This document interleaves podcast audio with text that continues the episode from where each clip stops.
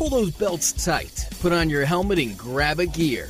It's time for another high speed episode of Race Chaser Media's Motorsports Madness, powered by mycomputercareer.edu. Training for a better life. Let's throw the green and send it to the hosts in the studio.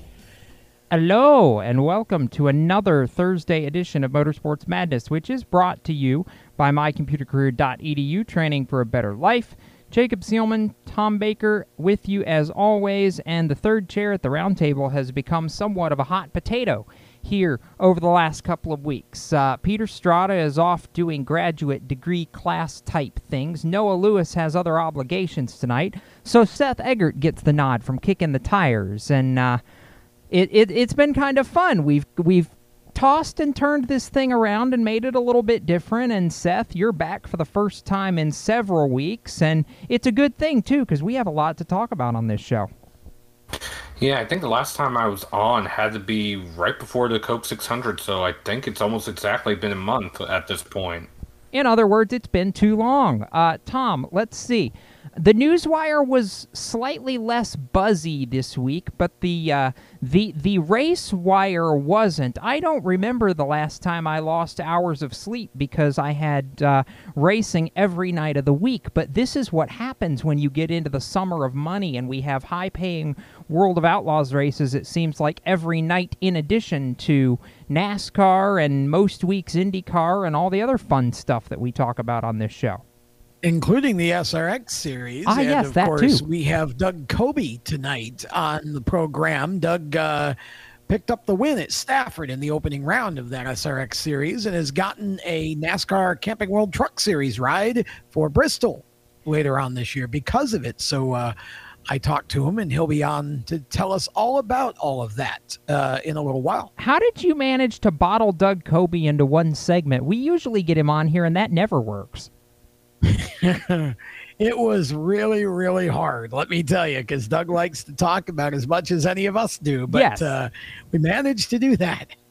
I uh, that's called wizardry right there is what that is. We will talk about uh, Doug Coby and the SRX and uh, kind of the fun things that uh, that series is up to coming up in this show. We'll look back on the NASCAR weekend that was, and we will look ahead to this weekend's five races in three days at Pocono Raceway. All that plus fantasy and even more coming up on the Madness. Stick around, we'll be right back. You own a performance car and you know how to drive, but you want to learn real performance driving. Well, Bunky, get that car off the street and onto the track. Summit Point Motorsports Park, the Mid Atlantic's premier road racing facility, located just over an hour from D.C. in nearby Summit Point, West Virginia, is the place to go. And you'll find that Friday at the track is going to give you what you need. For less than a monthly car payment, you can attend this regularly scheduled one day instructional event in your street car on one of Summit Point's three world class road racing circuits. You'll receive classroom instruction, skid pad instruction in their cars, including front and rear skid control, and four 20 minute in your car instructional sessions from a professional instructor. Have fun, go fast, and really learn how to drive. Call 304 725 8444 for class schedules and details. That's 304 725 8444. Friday at the track at Summit Point Motorsports Park. Green light. Hey girl, school zone. I'm getting hungry. Car changing lanes. You want to meet me for pizza? Stop sign. Intersection clear. Yeah, street. Pizza sounds good. Ball in street? Girl in street! It's hard to concentrate on two things at once, like texting and driving. Stop the text, stop the wrecks. How will you stop texting and driving? Tell us at stoptextstopwrecks.org. Brought to you by the National Highway Traffic Safety Administration and the Ad Council. Here's an important message from RAD and this station.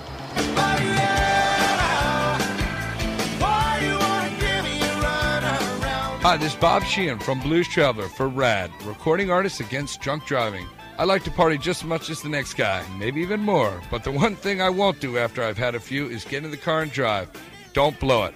Always choose a designated driver. Remember, music lives, and so should you. Automotive technicians and auto service trainees, how would you like to work at the beach and perform for one of the best car care centers in the nation? Lewes Meineke is now looking for skilled automotive technicians to join their award winning team. If you're a gearhead that knows his or her stuff, or a young up and comer that has the motivation and drive to succeed, then you need to make this call today. 302 827 2054. Lewes Meineke Car Care Center, located in beautiful Lewes, Delaware, offers a highly competitive compensation plan, great benefits, a flexible schedule, and did we mention that you're going to be working at the beach? Plus, there's a signing bonus for the right candidates. Technicians must be ASE certified and have a minimum of six years' experience. Beginners advance at your own pace in one of several entry level positions. But whatever you do, don't wait. These jobs will go fast. Call Tim at 302 827 2054. That's 302 827 2054. Lewes Meineke Car Care Center. Rev up your career. Hi, I'm Jesse Love, and you're listening to Race Chaser Radio. Now back to the show.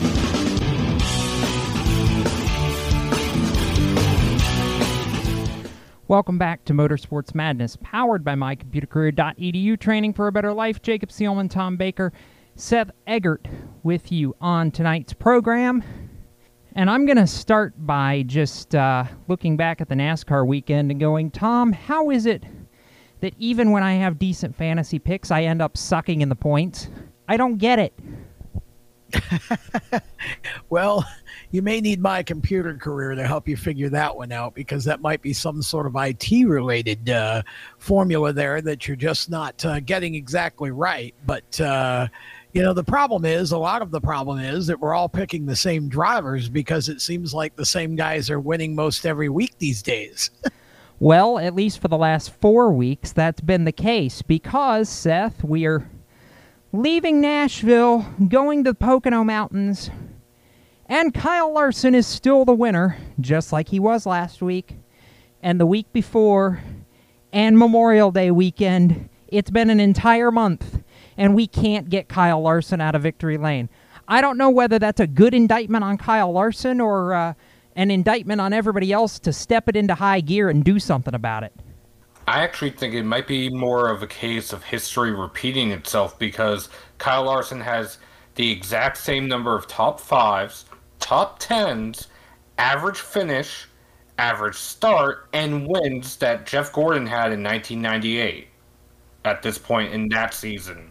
That you spent all this time before the show doing that math?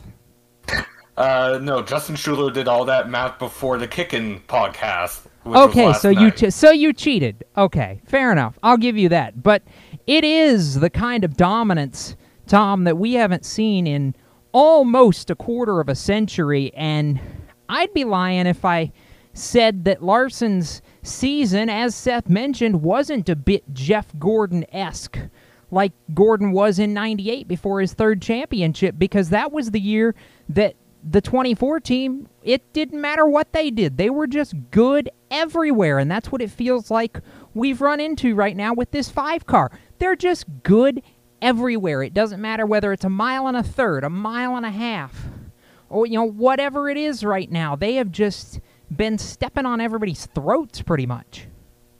It is interesting. I. You know, you look at uh, the fact that all of Hendrick Motorsports is running up in the top 10 these days, it seems like with pretty, um, pretty much, you know, pretty good regularity. And yet it seems like none of them can compete with the five car. And, you know, I don't think it's any one thing. I mean, everybody wants to anoint Kyle as the greatest driver in, you know, a century or the modern era, or, and that may be true. But, uh, you know, it takes more than just a great driver. And right now, that team as a whole is hitting on all cylinders. They're not making mistakes and they're not beating themselves. And I think that's the difference right now. Uh, all the teams are sharing data. I mean, all of the teams are working as one, but it's just, man, that five car is just on fire right now. And I think it's going to be interesting, Seth, to see what happens when we get to Pocono because again, this is a super speedway pretty much, two and a half mile trioval or oval, uh, whatever you want to call it. It's a triangle. And so if Kyle can win on the triangle, he's won on short tracks. he's won on about everything there is to win this year except the dirt track, which is kind of ironic. But if he wins at Pocono this weekend, boy, it may be a while before he loses again. Well, that's also which race he wins at Pocono because there are two races. And if I remember correctly, there has not been a driver to win five straight points paying races in the modern era of the Cup Series. That is correct. The last driver to win five or more in a row, I believe, was Richard Petty. Uh, that is pre 1972. Of course, 1972, when NASCAR standardized the schedule, uh, kind of marking the start of what we call today the modern era, quote, end quote. But uh, it's only been four straight since 1972. It's been done eight times, and five times, Tom, the driver who won four straight, which is what Kyle Larson could do in points paying races if he wins the Saturday Pocono race. Five times out of those eight that it's been done previous, the driver went on to win the championship. The last two times that's been done, Hendrick Motorsports drivers, Jeff Gordon, 98, Jimmie Johnson, 2007. I like those odds if I'm Kyle Larson. Yeah, I mean, it's really been incredible to watch, honestly. I mean, it, it's always interesting because Rays fans are sort of fickle people, uh, right? Because, you know, you can only win but so much and then eventually they start to hate you and start to boo you. Now, obviously, your fans will stay with you, but um, you know there aren't that many drivers that can get away with such craziness. Um, you know, and yet it it looks like we're going to find out how uh, they feel about Kyle Larson being dominant. Because again, I just, you know, I I do think his streak will end at Pocono um, because I think with two races, I mean, the odds are just terrifically high, Seth, that um, astronomically high that, that he's going to sweep. So I think he probably wins one and loses the other in whichever order that happens. But that doesn't change the fact that he still is just right now uh, on another orbit from about everybody else in the series, other than maybe his own two his own team cars. And if he does sweep, because I just went back and looked real quick out of curiosity, the only driver in the modern era, granted, it wasn't in the Cup Series, in the modern era to win five races in a row was Ron Hornaday Jr. in the Truck Series in 2009. So if uh, Larson is able to do that, he would match essentially a 12 year old record, granted, in the Truck Series, but it's a record that has stood, I think, now for about 50 years, give or take. And let's ar- let's also argue, by the way, and, and I know it's not 50 years, uh, but uh, one of those where uh, where we look at this, Seth, and Hornaday's five straight in the Truck Series not nearly as impressive to me because I don't think even in 2009 the competition was quite as uh, as stacked as what it is in the Cup Series by any means. I, I, I think, Tom, if, and I know you say he's not going to, but if Larson were to sweep at Pocono this weekend and go to five in a row in points paying races, it would be, I would argue, one of the most impressive things I've seen since I started covering the sport in uh, in 2013. I mean, and even you know going back to my days of watching NASCAR as a kid, I, I just five straight in the Cup Series with the level of competition and how many drivers can win on any given week is just almost unfathomable nowadays. See, that's I was going to big picture, Jacob. I, I think five in a row today would be far more impressive than five in a row in any other era, only because of the level of competition and the number of cars that can win, not just drivers, but the number of cars that can win. You had uh, you had any number of drivers, for example, in the Petty era that could win races. There was some of the greatest to ever sit in a cup car, but not all the cars were as equal as they are today. So, um, you know, I just I think this is just borderline insane what's happened here. Now, with that being said, Jacob, you know just as well as I do that just like we saw Tony Stewart have a very mediocre start to the 2011 season, but then um, when it came to late season into the playoffs, he won how many races at the end of the year and ended up winning the championship. We're seeing this rally and this big thing happen still at a point in the season where there's plenty of time for him to cool off just a little bit. And if somebody else gets hot, you know, this is still not a lock for Kyle Larson, even though right now we all make it sound like it is because he's just won, you know, three in a row. And I say four because All Star race counts. No, I agree with that, and uh, I count the All Star race as well. He's been to victory lane now four straight weeks in a Cup Series car, which is a humongous accomplishment. I don't care who you are. And I, I, think right now the question is what are the Hendrick cars doing that everybody else isn't? And I think if anybody else could answer that question, then maybe we wouldn't have seen Kyle Larson win four in a row and Hendrick Motorsports as a team win seven in a row as of now. We're going to take a break. We'll be back with more Motorsports Madness in a couple of minutes. Don't go anywhere.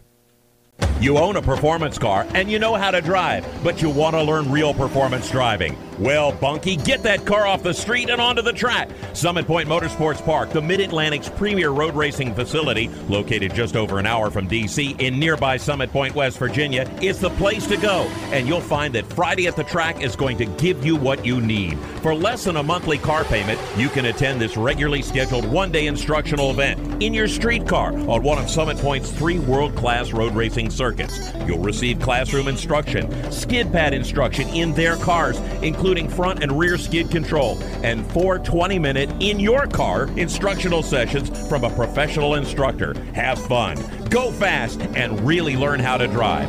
Call 304 725 8444 for class schedules and details. That's 304 725 8444. Friday at the track at Summit Point Motorsports Park. Motorsports Sales Professionals. Performance Motorsports is looking to build a team of experienced media sales professionals to represent our programming to the industry's top companies, magazines, and racing series. If you have motorsports sales or marketing experience, know how to work with agencies, understand social media, and are incredibly creative when it comes to working with clients and promotions, then we want to hear from you. Top performers are richly rewarded. Your imagination is the only limit here. Call 717 749 0444. That's 717 749 0444 or email us at scorpionradiogroup at gmail.com. You want to ask for Sue. Is your job sucking the life out of you? Wake up! You can do something else. Information technology. I know what you're thinking, but I'm not a math and science person. No problem, and no excuses because it's not rocket science. It's my computer career. Go to mycomputercareer.edu and take the free career evaluation today. You can start your new life as an IT pro in as little as four months. Mycomputercareer.edu. That's mycomputercareer.edu. The Performance Motorsports Network is a compilation of shows about motorsports. From technical to controversial to just fun, everything you like about racing and gearhead stuff is right here on one internet channel. The Performance Motorsports Network. Tell your friends about it.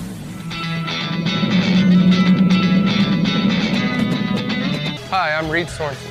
Racing has been a part of me and my family for as long as I can remember. I had to make tough choices early on to get to the top. It took hard work and dedication. But it's those tough choices that help me prepare for challenges I would face as a cup driver. Make the right choices today and be ready for the challenges tomorrow. This message is brought to you by the U.S. Air Force.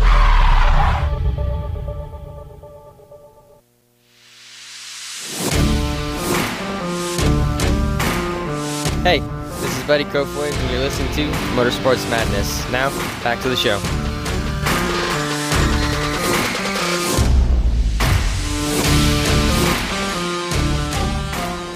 Welcome back to Motorsports Madness, powered by mycomputercareer.edu, training for a better life. Jacob Seelman, Tom Baker, Seth Eggert with you on tonight's program, talking NASCAR as it sits right now. I will go around the table to Tom and then Seth.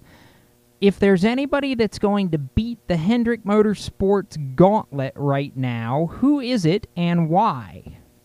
Well, my first thought was to say themselves. Um, and I think that really is the definitive answer. But if you're asking me to name other competitors, um, then right now I would have to say that you're probably still looking at the JGR contingent of Denny Hamlin, um, Kyle Busch, specifically those two, and Martin Truex. I don't think Chris Bell's strong enough right now to win.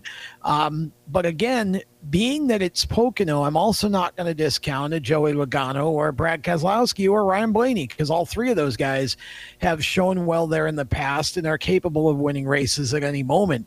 But as far as as a whole, I think right now, um, I mean, if you exclude Ross Chastain's abnormally good runs the last couple of weeks, which certainly I think put him in consideration of, you know, maybe he could squeak out a win at some point. I think the Hendrick Motorsports team's biggest challenge may be to continue to not beat themselves because we all know that all it takes is one uh, mistake on pit road or whatever, and you cost yourself a shot at a win. Seth? Uh, to a certain point, I'm going to be the same as Tom, although I would say if not themselves and if not another competitor, the only other thing that might be able to stop them is Mother Nature. But that being a quick aside, I honestly like what I've seen from uh, Chip Ganassi the past couple weeks. Uh, granted, the 600, they both had issues, but if you take out the 600, both Chastain and Kurt Busch have been strong. I don't know if it's an anomaly yet, or if maybe they have stumbled onto whatever Hendrick has found that has allowed Hendrick to dominate the last seven straight races. And since both Ganassi cars are Hendrick powered, uh, that might be a way for Ganassi to be able to sneak up and maybe wrestle a race win away from Larson, if not Hendrick overall. All right, so I'll turn the question the other direction now. Who was the biggest surprise in your eyes from the last uh, Cup race in Nashville? Seth. Honestly, I'd have to say Ross Chastain again. Uh, I'm not sure it's an anomaly yet, but I think after the doubleheader at Pocono and maybe Road America, we'll know for sure whether or not it's just that they had a good luck streak or if they have stumbled onto something. But Ross Chastain to be able to climb up to second, and granted, he ran out of time, and I don't think there was any catching Larson anyway. But uh, it, for him to run second and uh, run consistently in the top five, top ten as strong as he did, uh, that was a nice surprise for him. Tom? Oh, definitely Ross Chastain. I mean, I don't think there's any question about it. I mean, he's he he that was an extremely uh, unexpected run that he had, and you know, again, it isn't that we don't think Chip is capable of running up front with his cars. I mean, they they run Hendrick Motors, and you know, Chevy is working much better together these days. But um, you know, we just hadn't seen it, and so you know, the last couple weeks he started to really improve, and last week finishing second. Like I said, you got to at least put him in the conversation now as uh, you know, not necessarily a favorite, but certainly a consideration that if if everything goes according to plan, you know, he could eke got a win. And, uh, you know, I think he's the best surprise. And I think we all believe Ross has the talent to run up front. And, you know, I hope this is not an anomaly. I'd like to see both of Chip's cars running up front uh, on a regular basis, Jacob. I would too. Now, I'm actually going to go a different direction because I started uh, reading into the little jumps in speed that CGR had, and I wasn't as surprised that Ross Chastain was able to run his way up through there in Nashville. To me, the true surprise of that race was how well the 47 of Ricky Stenhouse Jr. ran all day long, and I, I don't even think the finish was quite as good as the speed that he uh, had. I know it was a top 10, but I felt like that was a top 5 level car for most of the day and just got shuffled out uh, by some track position and, and, you know some of the late strategy there where he couldn't get uh, back up quite as far as what I thought. But to me, Seth, the uh, the pace that that JTG Daugherty 47 has shown was not what I was expecting at all. And really, I've been disappointed that they haven't been able to replicate that with the 37 of Ryan Preece because I feel like Stenhouse is showing that the cars are capable, but just whatever it is, they can't quite get both of those cars running well the same week. It's like if one of them is running good, the other one is floundering in the back, and uh, that's a little disappointing if you ask me. Yeah, I don't know if that's something setup wise or if maybe it's uh, part of the driver crew chief communication that maybe they're not gelling very well or the communication between crew chiefs for that matter.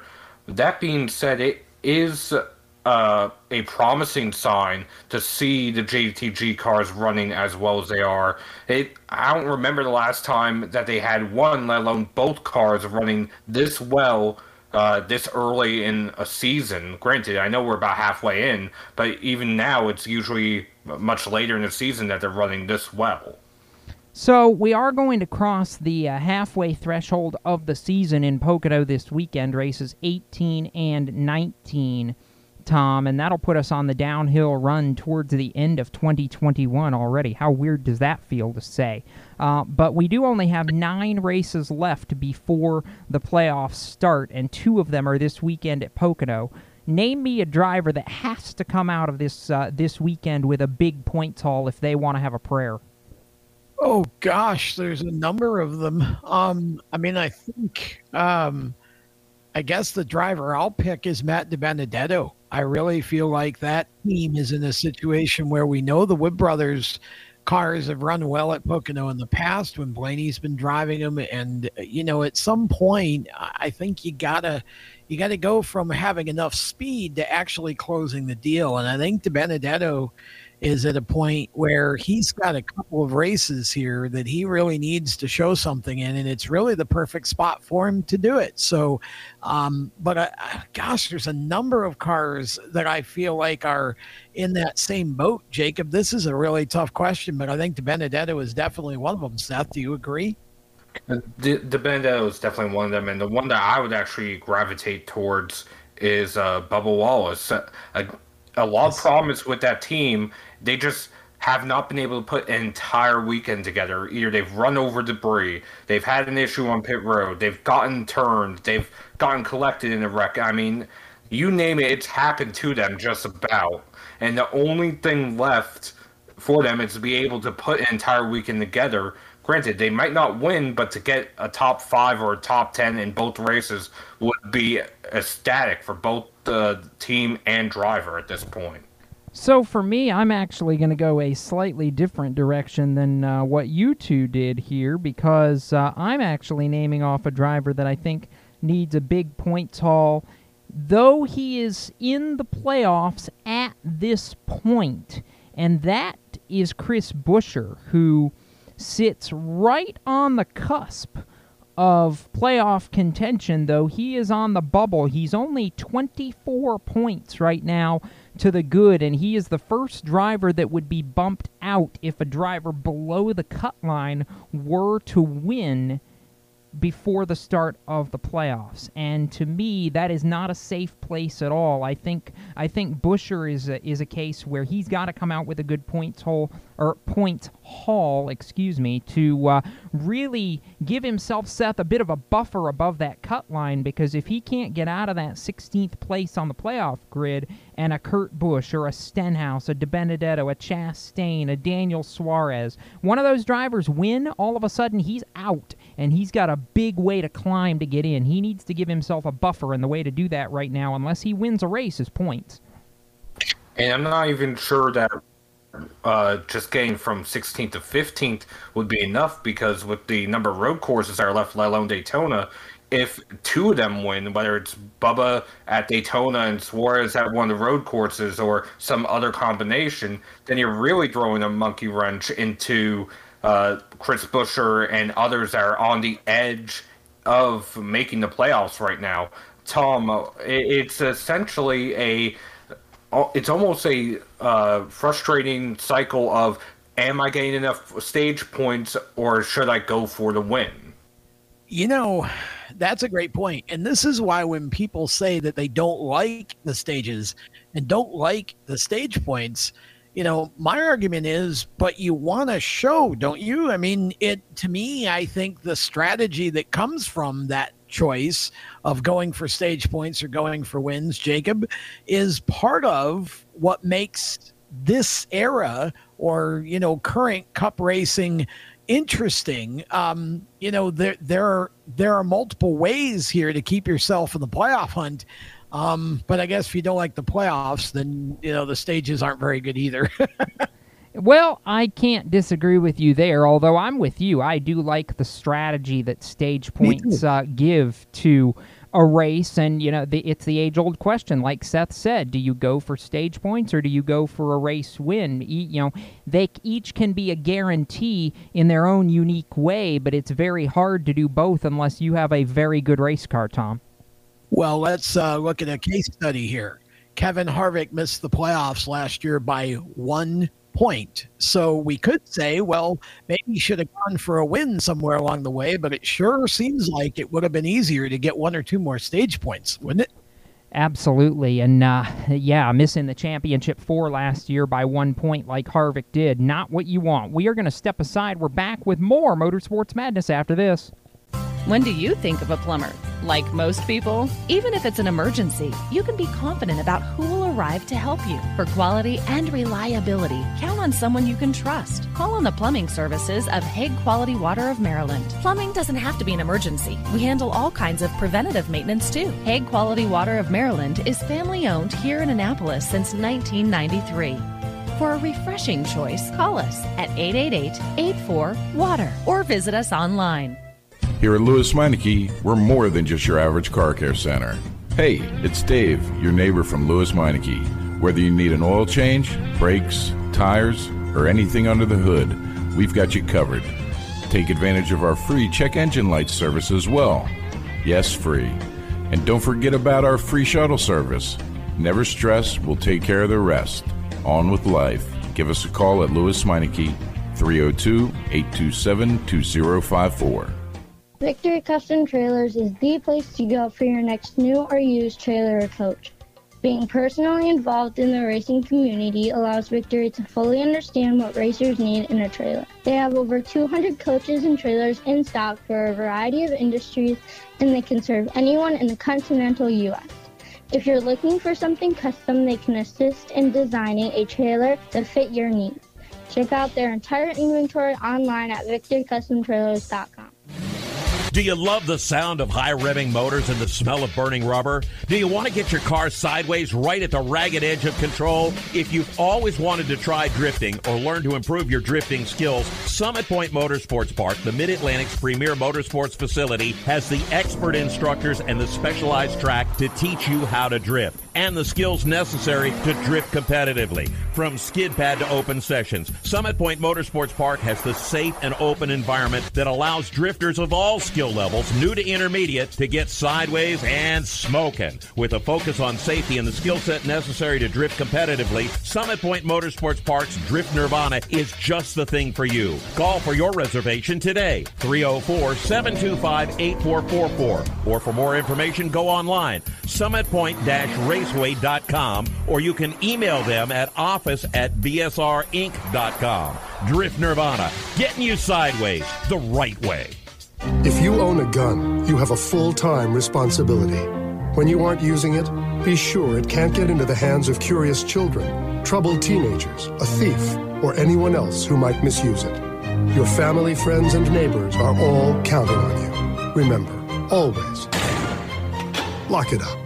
For more information on firearms storage safety, visit ncpc.org. This message brought to you by the National Crime Prevention Council, the Bureau of Justice Assistance, and the Ad Council. Hi, this is Logan Seavey, and you're listening to Motorsports Madness. Now back to the show.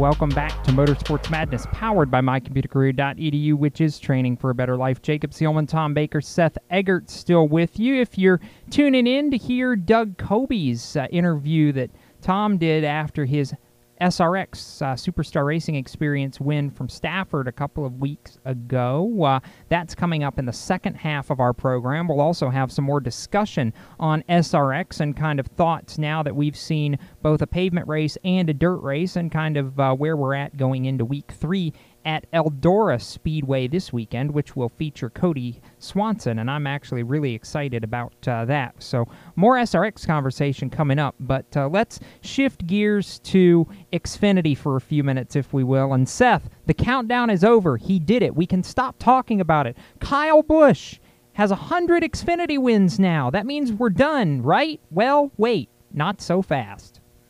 Yeah, he has just two more starts, uh, at least this year, and that's because they were already sold, which I completely understand him fulfilling that obligation. Uh, if he does win uh, the 101st win, uh, Jacob, I was talking to you earlier in the week. I, I have a pretty good idea what I'm going to title an article. Uh, that's a little teaser, but still, uh, 100 wins in any series is just a mind boggling stat. Uh, there's not many drivers who can claim a record like that. Yes, you have Richard Petty with 200 in the Cup Series and David Pearson with uh, just over 100.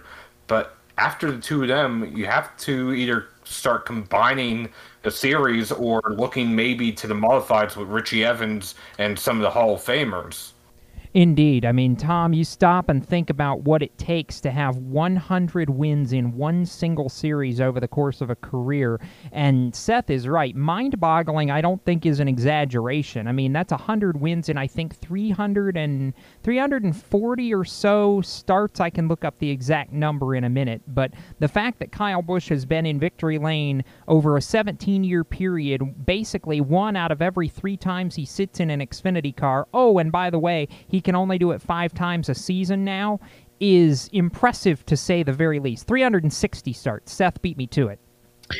So he wins once every 0.6 starts if you kind of average that out. And uh, oh, I know he's limited to the number of starts he can make now, but, you know, as much as it is an amazing accomplishment, I do think we need to more, you know, just clearly define here that for a good bit of those 100 wins that he's had.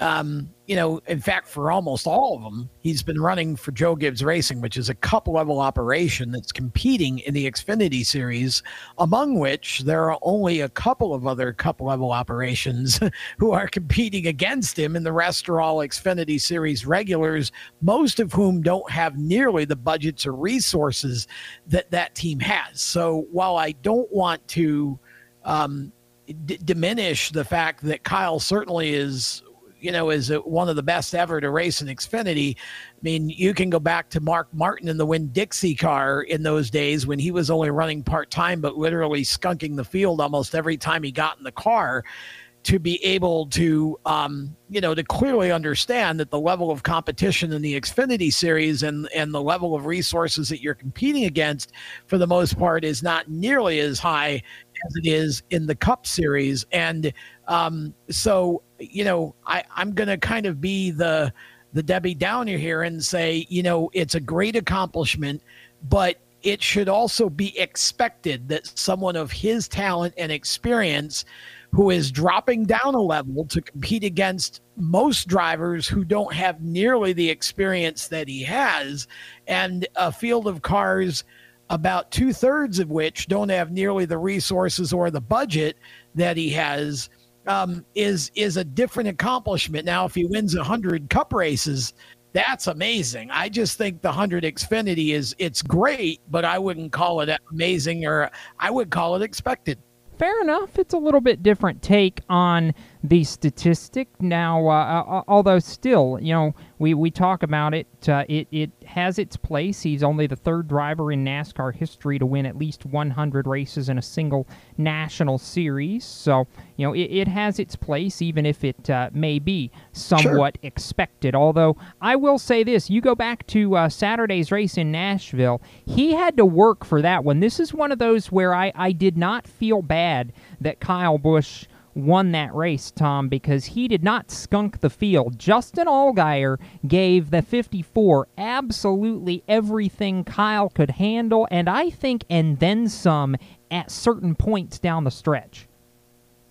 Well, I, again, I agree with that, but you're talking about one car. And, you know, Junior Motorsports is basically just about a cup level Xfinity team as well. Um, the, the fact here is, is that again, I'm not trying to totally, you know, dissuade or, or kind of uh, throw water on Kyle's accomplishment. 100 wins in any national series is fantastic.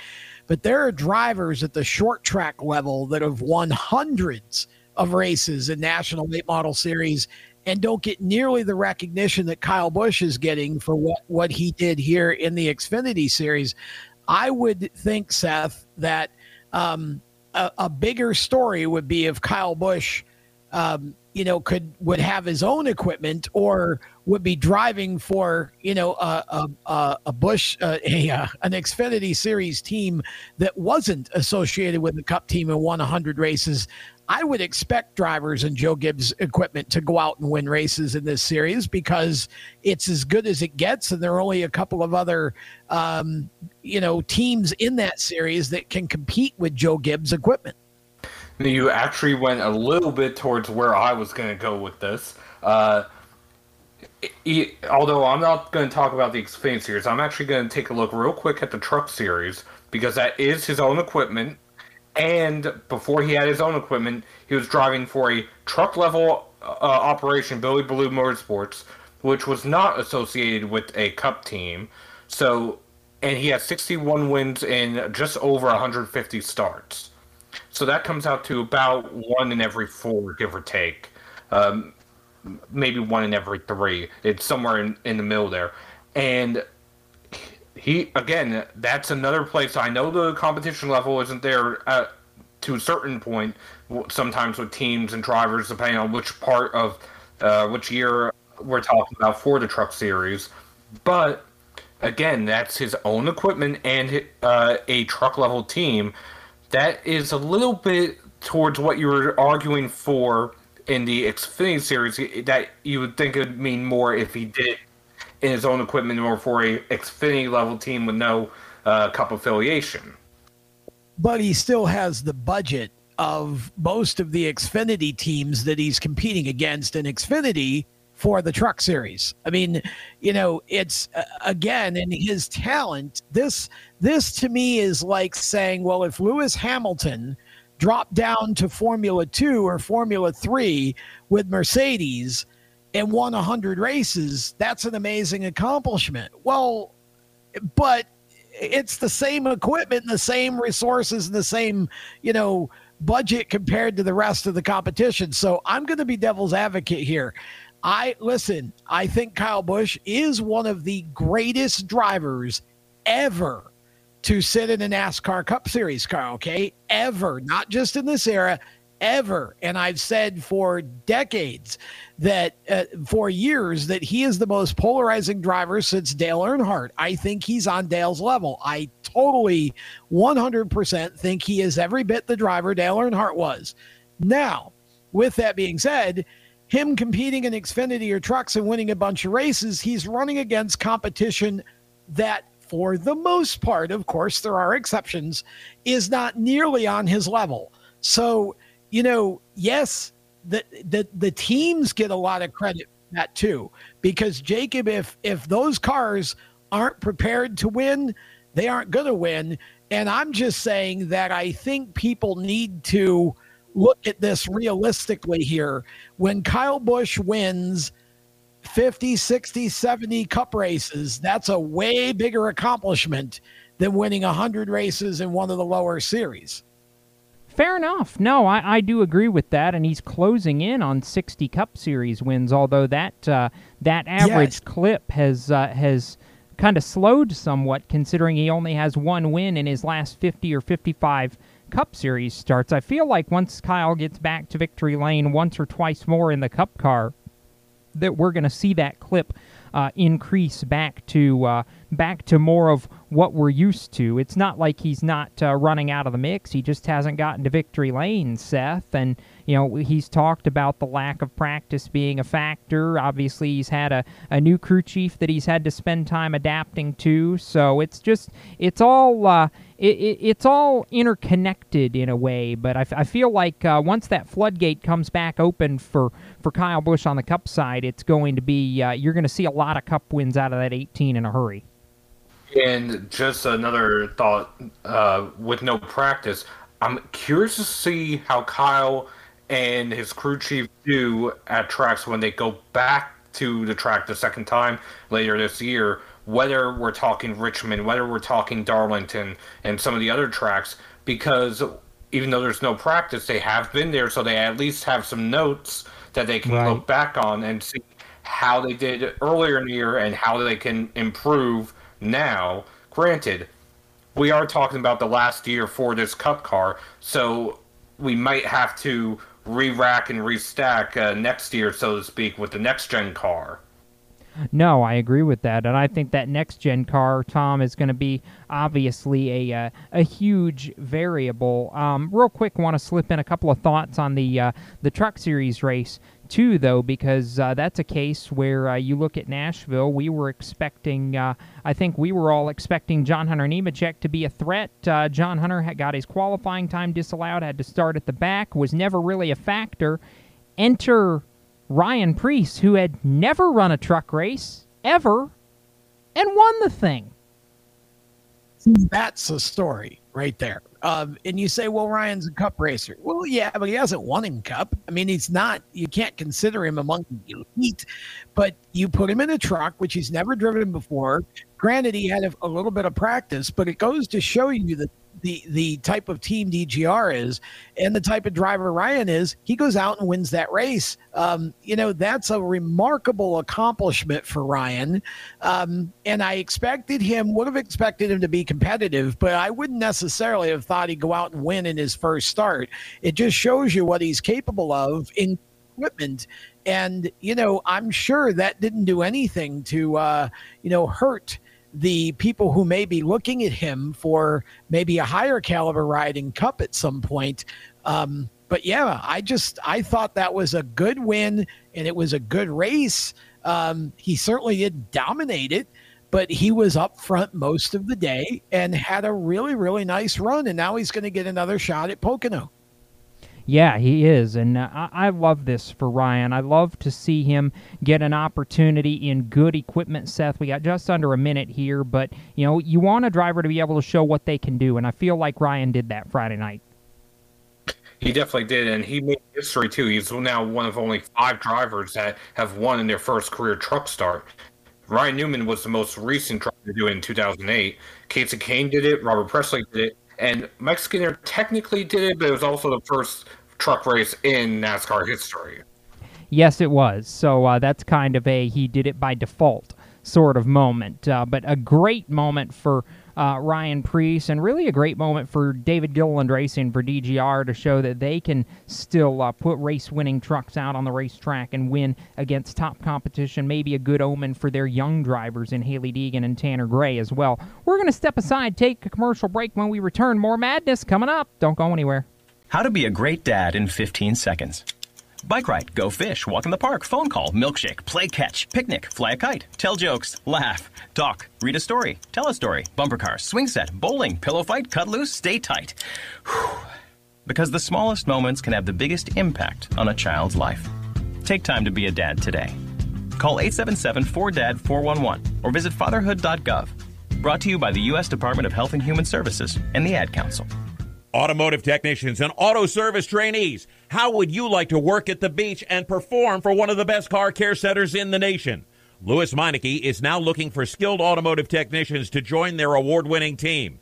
If you're a gearhead that knows his or her stuff, or a young up and comer that has the motivation and drive to succeed, then you need to make this call today. 302 827 2054. Lewes Meineke Car Care Center, located in beautiful Lewes, Delaware, offers a highly competitive compensation plan, great benefits, a flexible schedule, and did we mention that you're going to be working at the beach? Plus, there's a signing bonus for the right candidates. Technicians must be ASE certified and have a minimum of six years experience. Beginners advance at your own pace in one of several entry level positions. But whatever you do, don't wait. These jobs will go fast. Call Tim at 302 827 2054. That's 302 827 2054.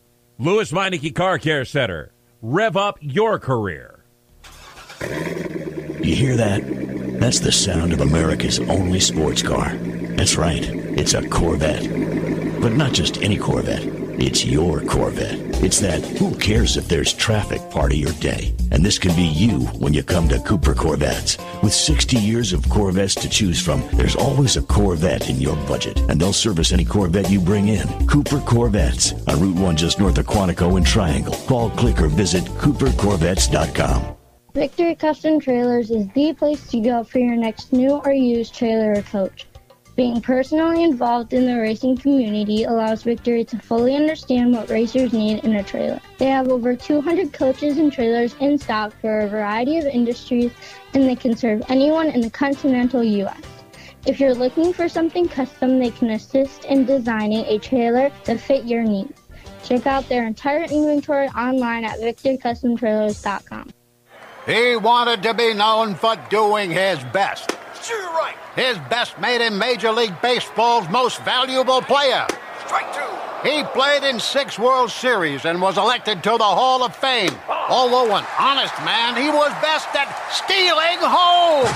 But the best quality of Jackie Robinson's life was his character. So here's to you, Mr. Robinson. Thanks for passing it on. From the Foundation for a Better Life at Values.com.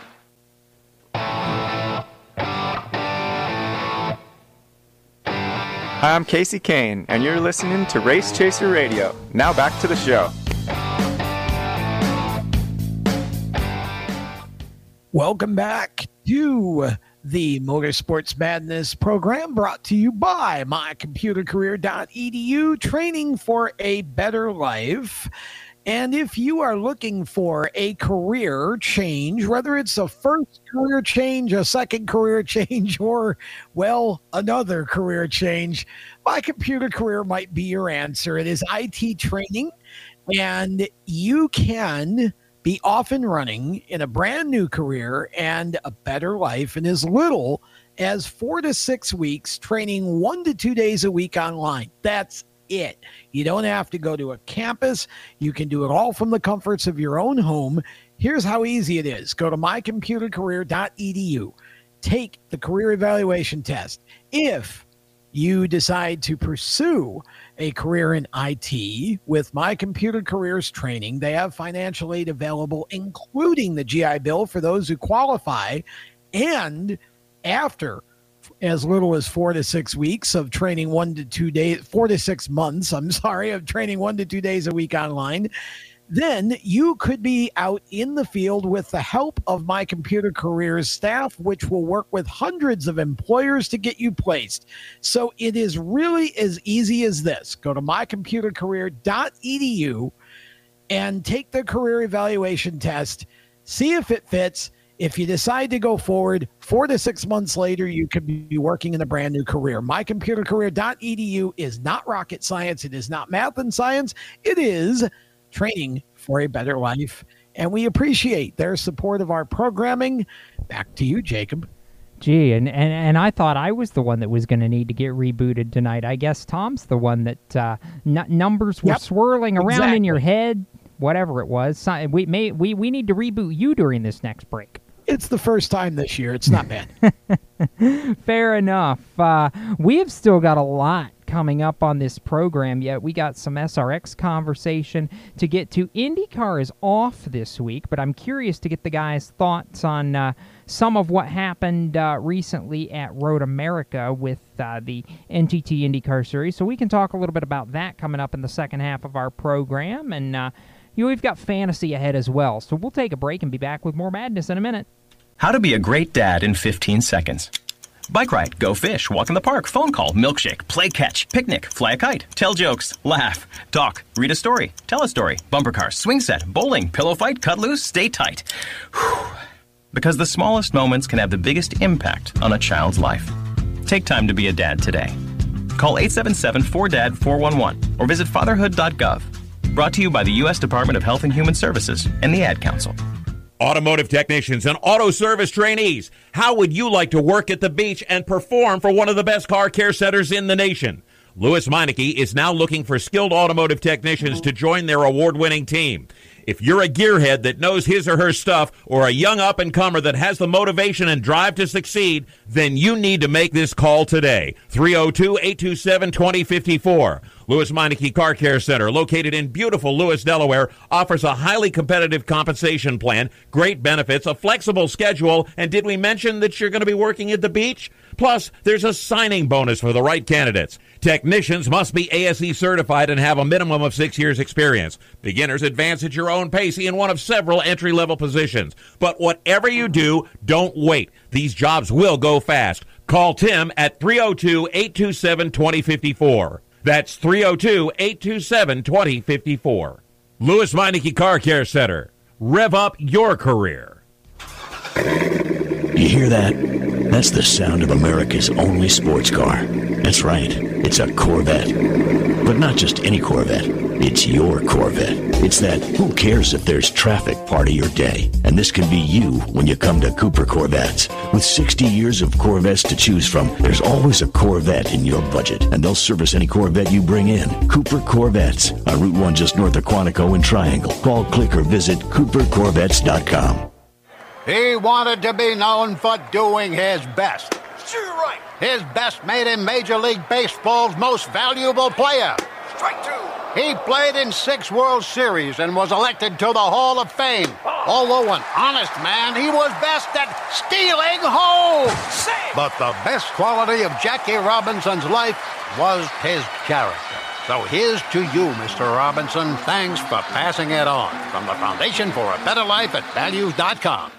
When Marlon Shirley was five years old, he was in an accident and lost his foot, but he didn't lose his heart. When you tackle a challenge that you just cannot even fathom tackling, when you accomplish that, the amount of integrity and the will and the heart that you'll get from that experience is what will set you up for your life. In less time than it took Marlon Shirley to say that, he can now run 100 meters because today he's the world's fastest amputee. Overcome. Pass it on from the Foundation for a Better Life at values.com. Hi, this is Derek Kraus, and you're listening to Race Chaser Radio. Now back to the show. Welcome back to Motorsports Madness, powered by mycomputercareer.edu, which is training for a better life. Jacob Seelman, Tom Baker, Seth Eggert still with you, and I will do an around the table uh, real quick as we start the second half of the show. Unfortunately, we are to that point in the Truck Series calendar where, with only 22 races as opposed to 33 or 36 like Xfinity and Cup, we uh, have gotten to we have one more mo- race in the month of June, one race in the month of July, one race in the month of August, and then the playoffs. Uh, Seth, are you a fan of these month breaks in the truck schedule, regardless of where they happen, or do you want to see a few more races to fill in these gaps? Granted, they fixed the early part of the year where we had a race in Daytona, a race in Vegas, and then about a month and a half off. But they shifted that basically to the mid-season part of the year. Um, it, granted, I understand why, but it doesn't mean I have to like it. I'm sure I'm not the only one who doesn't like it it's just one of those where we are on such a good rhythm, and then all of a sudden, uh, the momentum's going to be dragged right out from under us. Uh, Tom, what do you think? Well, I think the same as you. I don't know that I really want more truck races necessarily. Um, I mean, I, I feel like that the truck series schedule is probably fine as it is, and given the situation with the number of teams who can even compete full time with this schedule, I don't know that you'd want to add more races and more stress and more cost in that series. But what I would like to see is I would like to see a more sort of even handed flow of schedule, Jacob. Um, whether that means, you know, three weeks on, a week off, two weeks on, a week off, or whatever, three, you know, however you make that happen, these gaps in the schedule, um, I feel like, and even you know the Arca series has a similar issue. I feel like the gaps in the schedule make it uh, just harder to kind of once you you know you get you get three races, then you're off for two or three weeks. It's just uh, I feel like we could. No, I agree with all of that. I, I, I feel like we could do better on that front. Just one of those things that, unfortunately, with only 22 races spread out over that period, you it's a tough way to do it. We're going to take another break here, and we'll be back with more madness in a couple of minutes. Everywhere you go, you hear it and you see it. It's coming at you through your phone, your tablet, and your computer. It's broadcast from your favorite radio station, TV networks, and cable companies. It's in the stadiums, the arenas, the ballparks. It screams for your attention at the mall. It's interactive on Main Street. It's even coming at you from the gas pump at the nearby convenience store. What is it? It's digital content. It's digital content. It's digital content. Somebody has to create it. Somebody has to manage it. So whether your dream is to write it, design it, create it, call it, produce it, voice it, host it, light it, shoot it, switch it, record it, color color correct it, edit it, code it, repurpose it, tweet it, blog it, post it, compress it, upload it, replay it, or make sure it gets to where it's got to go when it's got to get there in the format it's got to be in. You need to attend Carolina School of Broadcasting. The skills you will learn, the experience you will get, and the connections you will make at Carolina School of Broadcasting will open the doors to the career you want in digital content creation and digital content management. Call or come by today. Click csbradiotv.edu. Everyone knows Strutmasters is the suspension experts for luxury vehicles, and now we offer motorcycle products. Introducing Easy Rider Complete Motorcycle Air Suspension brought to you by Strutmasters.com. You can raise and lower your bike with the flip of a switch. Take those long rides with the ultimate comfort of Easy Rider air shocks. They're backed by Strutmasters, and you won't believe the low price. Check out Easy Rider Motorcycle Air Suspension at Strutmasters.com. Parents, your son or daughter has had their license for a while now, but you want to make sure they're prepared for any situation they may face on the road. High school driver's ed doesn't teach them to drive defensively. They need to be prepared for any highway emergency. For less than a month's insurance and a whole lot less, BSR instructors at Summit Point Motorsports Park in nearby Summit Point, West Virginia, will teach your son or daughter how to respond instantly and positively to unexpected situations on the road. BSR's specialized accident avoidance training teaches swerve to avoid maneuvers at highway speeds, ocular driving, which focuses driving attention on ways to avoid accidents, vehicle dynamics and feedback, skid control, and skid recovery, threshold braking on straights and progressive braking on curves, and off road recovery techniques. This is stuff driver's ed simply doesn't teach. So call BSR today, 304 725 8444. Give your kid the skill set needed to drive safely and responsibly on the highway. That's 304 725 8444.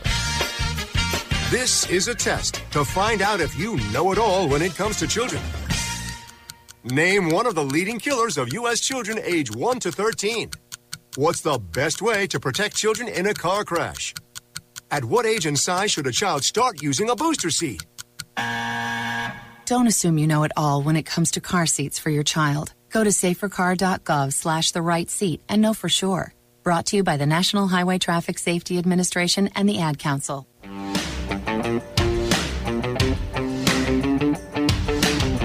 Hi, this is Chandler Smith, and you're listening to the Race Chaser Radio. Now back to the show.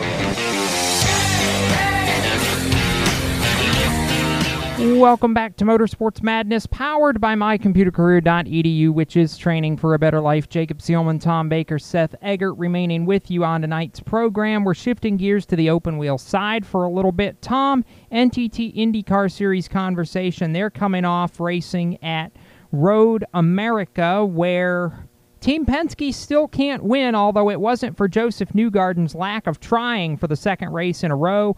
Gearbox issue on a late restart, and welcome Alex Palou to looking like he could be a champion in the IndyCar series before this season is done.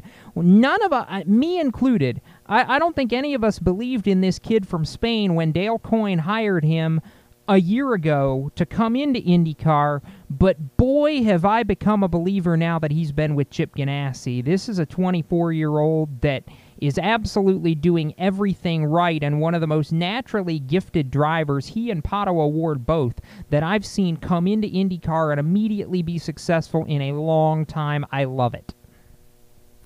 Well, I love it too. And, you know, not only do I love seeing what Alex Palou is doing, you think about Pato O'Ward, you think about Rinus VeeKay, you think about, you know, a lot of these other younger competitors. And I think what you're seeing here is a bit of a turning of the tide. You've got, you know, a, a, uh, a team full of Penske cars. Now, again, as you say, Josef Newgarden certainly had a great run, but for the most part, Penske is not the all encompassing, all powerful bully that it's been over the last number of years. And for that matter, neither is Scott Dixon. This year has been a year where I think we've really seen uh, that the emergence of this young talent and more teams with better resources has allowed for IndyCar to become the most competitive series um, that IndyCar has been in a long, long time. And, you know, I just think that seeing an Alex Palou do what he's doing is both refreshing, Jacob, and it's also really, really good for the series.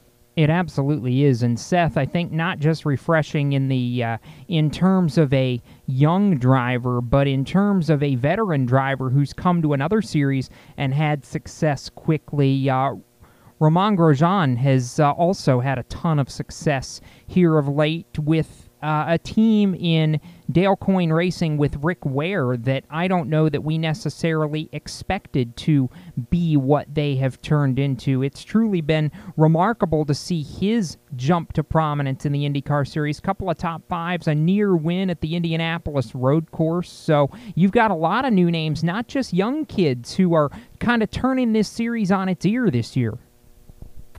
Almost feel like it's a little bit of the changing of the guard in IndyCar, similar to what NASCAR has been experiencing since about 2016, 2017, uh, except IndyCar maybe a few years later. Uh, Palou, granted, he ran up front throughout the race, and he had a little bit of help from uh, Josef Newgarden's uh, uh, mechanical issues on the final laps. But for Palou, for Grosjean, for even Marcus Ericsson to be running up front week in, week out, winning races. Uh, Pato O'Ward as well. Granted, Pato wasn't running, or Pato was running last week. I'm getting a couple of names mixed up, but still, uh, you have this changing of the guard that I was thinking reading it's VeeKay, but uh, you have this changing the guard. It's exciting to watch uh, all of these up and coming young drivers in IndyCar. No, I agree with that. I, I, and like Tom said, it's a great thing. It's uh, you know we talked about the same names for a long time, and now we're really getting introduced to this new crop of both young and a little bit older uh, stars who have really made this. Tom, you're right. The most competitive era of IndyCar that I have seen in quite some time. I mean, it's truly, truly unexpected. Uh, to see what we've seen this year. The cars are close, the drivers are close, the teams are close, the points were close up until uh, the whole Josef Newgarden breaking bit. But uh, you know that that's been the other storyline of the year, hasn't it? That because everything is so close and so many other guys are so good. Team Penske, which has been the gold standard for how many years in IndyCar racing, is not this year. They have been shut out of victory lane through the first nine races. Yeah, and again, like I said, they're kind of used to being the bullies and and the dominant team. And uh, you know along with Scott Dixon and this year not so much like you said. There are there are more competitive teams. And think about this. How many of the drivers for example with Andretti Autosport have a win so far this year. Look at that group of drivers. Uh, you know, Colton Herta, you know, all of those guys there. You know that at some point, Seth, those guys are going to start to break out. You've got Graham Rahal, who's going to eventually get a win here, you would have to think. I mean, you know, there are a number of drivers who haven't won and yet these young kids are coming in and you know just putting on a great show this is a really exciting series right now. Uh, i almost uh, dare i say that uh, alex palou almost seems penske perfect with the way he's running right now.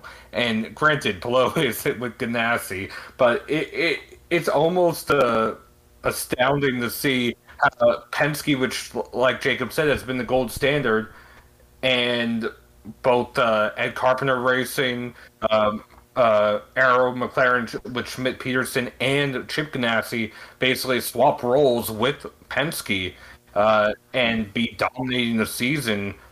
I when was the last time Penske was winless? Uh, the nineties. Ah, gosh, uh, winless. I would have to look. I would think it would have to be sometime in the '90s. I'm not 100% sure though on that, Seth.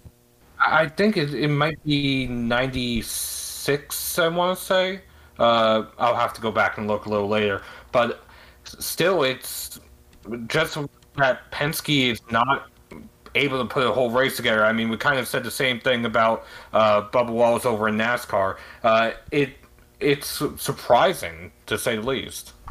No, it's very surprising, uh, especially when you consider the uh, the likes of Josef Newgarden, who's been in contention. Tom, it's not like he's not been anywhere close. He's been running, you know, top two or three in the last two races and in position to win. And just you know whether it was getting passed late by Pato O'Ward in Detroit or you know braking going up the hill on the last restart uh, with the gearbox issue at Road America. It's not like he's not been in position to seal the deal. It just unfortunately due to you know circumstances and bad luck hasn't happened. And I know at this point, if you're Josef Newgarden, you're 80 something points out, more than a race out of the championship lead with only seven rounds to go. He did not want to see the Toronto IndyCar round get canceled because uh, of the border and logistical issues due to uh, the COVID pandemic. Uh, he wanted every race he could get to try and make up points. Now he's got one less race to do that, and boy, unless Josef can find victory lane, I'm just not convinced that a championship is in the cards for uh,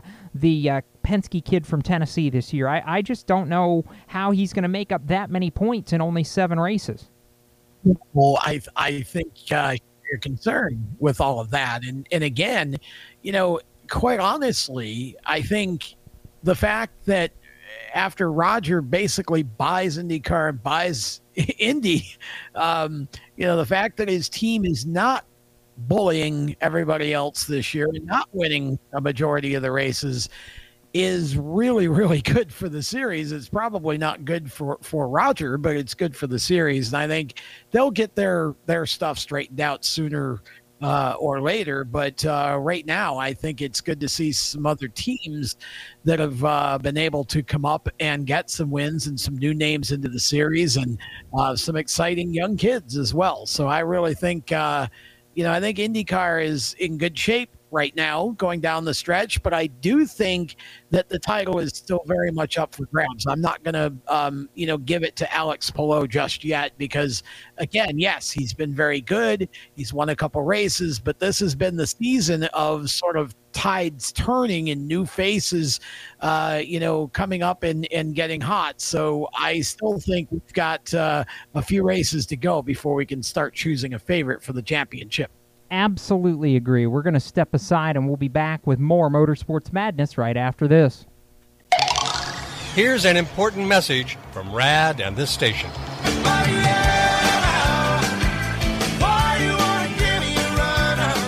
Hi, this is Bob Sheehan from Blues Traveler for RAD, recording artists against drunk driving. I like to party just as much as the next guy, maybe even more. But the one thing I won't do after I've had a few is get in the car and drive. Don't blow it. Always choose a designated driver. Remember, music lives, and so should you. Motorsports Sales Professionals. Performance Motorsports is looking to build a team of experienced media sales professionals to represent our programming to the industry's top companies, magazines, and racing series. If you have motorsports sales or marketing experience, know how to work with agencies, understand social media, and are incredibly creative when it comes to working with clients and promotions, then we want to hear from you. Top performers are richly rewarded. Your imagination is the only limit here. Call 717 749 0444. That's 717 749 0444 or email us at scorpionradiogroup at gmail.com. You want to ask for Sue. You are a waste. A loser. Everyone hates you. Why don't you just stay in your car and keep driving? I'm serious. Drive until you run out of gas, then get out of your car and walk until you find someone who doesn't think you're dumber than bricks. Could take a while, but at least all that walking might burn a couple of calories. You may not witness bullying like this every day. Your kids do. They want to help, but they don't know how. Visit stopbullying.gov to learn safe, simple ways your child can help stop bullying. Be more than a bystander at stopbullying.gov. A message from the Ad Council. You own a performance car and you know how to drive, but you want to learn real performance driving. Well, Bunky, get that car off the street and onto the track. Summit Point Motorsports Park, the Mid Atlantic's premier road racing facility, located just over an hour from D.C. in nearby Summit Point, West Virginia, is the place to go. And you'll find that Friday at the track is going to give you what you need. For less than a monthly car payment, you can attend this regularly scheduled one day instructional event in your street car on one of Summit Point's three world class road racing circuits. You'll receive classroom instruction, skid pad instruction in their cars, including front and rear skid control, and four 20 minute in your car instructional sessions from a professional instructor. Have fun, go fast, and really learn how to drive. Call 304 725 8444 for class schedules and details. That's 304 725 8444. Friday at the track at Summit Point Motorsports Park. The Performance Motorsports Network is a compilation of shows about motorsports. From technical to controversial to just fun, everything you like about racing and gearhead stuff is right here on one internet channel. The Performance Motorsports Network. Tell your friends about it.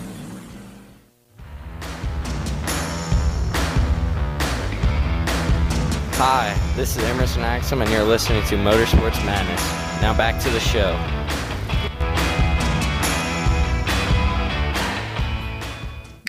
Welcome back to Motorsports Madness, presented by computercareer.edu, training for a better life, as well as Victory Custom Trailers. If you need a trailer for any reason, not just for motorsports application. If you need a trailer, a hauler of any kind, Victory Custom Trailers is the place to go. Just go to victorycustomtrailers.com. You can design your own custom trailer right from their website, or you can give them a call and uh, they will get you hooked up with a used trailer if that's what you're looking for um, and they have all kinds of trailers on the lot ready So Victory Custom Trailers is your place to go for trailers of any type. I'm Tom Baker. Jacob Seelman is with me along with Seth Eggert and Seth from Kicking the Tires. Seth and I are going to talk SRX for a moment. Uh, and gosh, Seth, uh, you know, last week we were talking about Doug Coby's surprise win at Stafford, uh, being the short track uh, kind of home track guy, uh, goes out and wins, and he's going to be uh, you're going to hear from him in just a few minutes. But in the meantime, we talk about the second race at Knoxville, the first race for the series on dirt. And uh, here's a big surprise Tony Stewart won, uh, led 43 of 50 laps. Hailie Deegan, another uh, driver who's been on dirt quite often in her career, most of her career, really. Um, Hailie ends up finishing second in her series debut. And Ernie Francis Jr. finishes third. This is a kid who grew up running karts and running uh, sports cars on road courses, some of the uh, most heralded road courses in all the land. And Ernie ends up finishing third in a dirt track race. Hello. Yeah, Ernie was a nice surprise. Uh, during the broadcast, they had mentioned that he had gone and run a dirt track uh, near his hometown. Uh, it was his first ever dirt race. And that was a practice for SRX. And he ran the fastest lap of the race, uh, fastest lap of hot laps, won the pole, and won that race. And they were joking that he was a natural at dirt track racing. And he, he just seemed at home on the dirt in SRX at Knoxville. Uh, granted, Paul Tracy ran well, Helio Castroneves ran well. Although Helio might need to understand that green white checkered means there's a green, a white, and a checkered flag. Not that they're going to throw the checkered flag on the restart. yeah, there is that. But you know what? He still ended up finishing P4.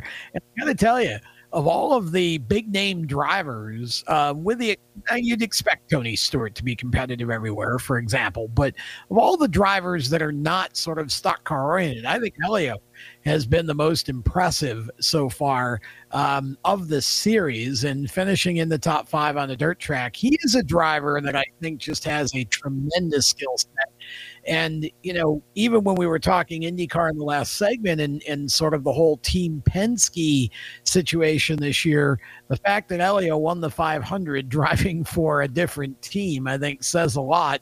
Um, you know, it's, uh, I just think he was, he, he was very impressive on Saturday. And I, and I think that, um, you know, honestly, Michael Waltrip done a fairly decent job too so far. Um, and, you know, ended up in the top five. And, you know, he and Paul Tracy are not uh, exactly becoming best friends over this series, are they?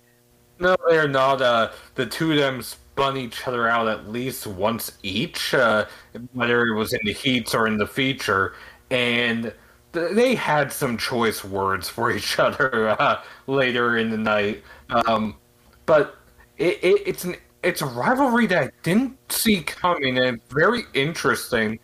Although I think another rivalry Paul Tracy might have is the fact that he apparently thinks he has to hit the wall on the front stretch uh, every lap on a dirt track. well, who was it that did it in the truck uh, a few years back at uh, Eldora? Who was that? Austin? Who was it? Larson? Uh, Larson, and he hit it so many times he knocked the uh, rear clip out of alignment and ended his night. Yeah, so Paul Tracy obviously uh, watched that video replay one too many times. But, um, you know, look, I think that uh, by and large, Seth, I think that the series has had a successful first two races. I do like the way that they made the names bigger on the cars prior to Knoxville. Um, you know, I think they ought to just go to the ARCA style uh, deal where the name is huge across the door of the car. I mean, th- in this series, nobody really cares what numbers on the car. It's all about the names.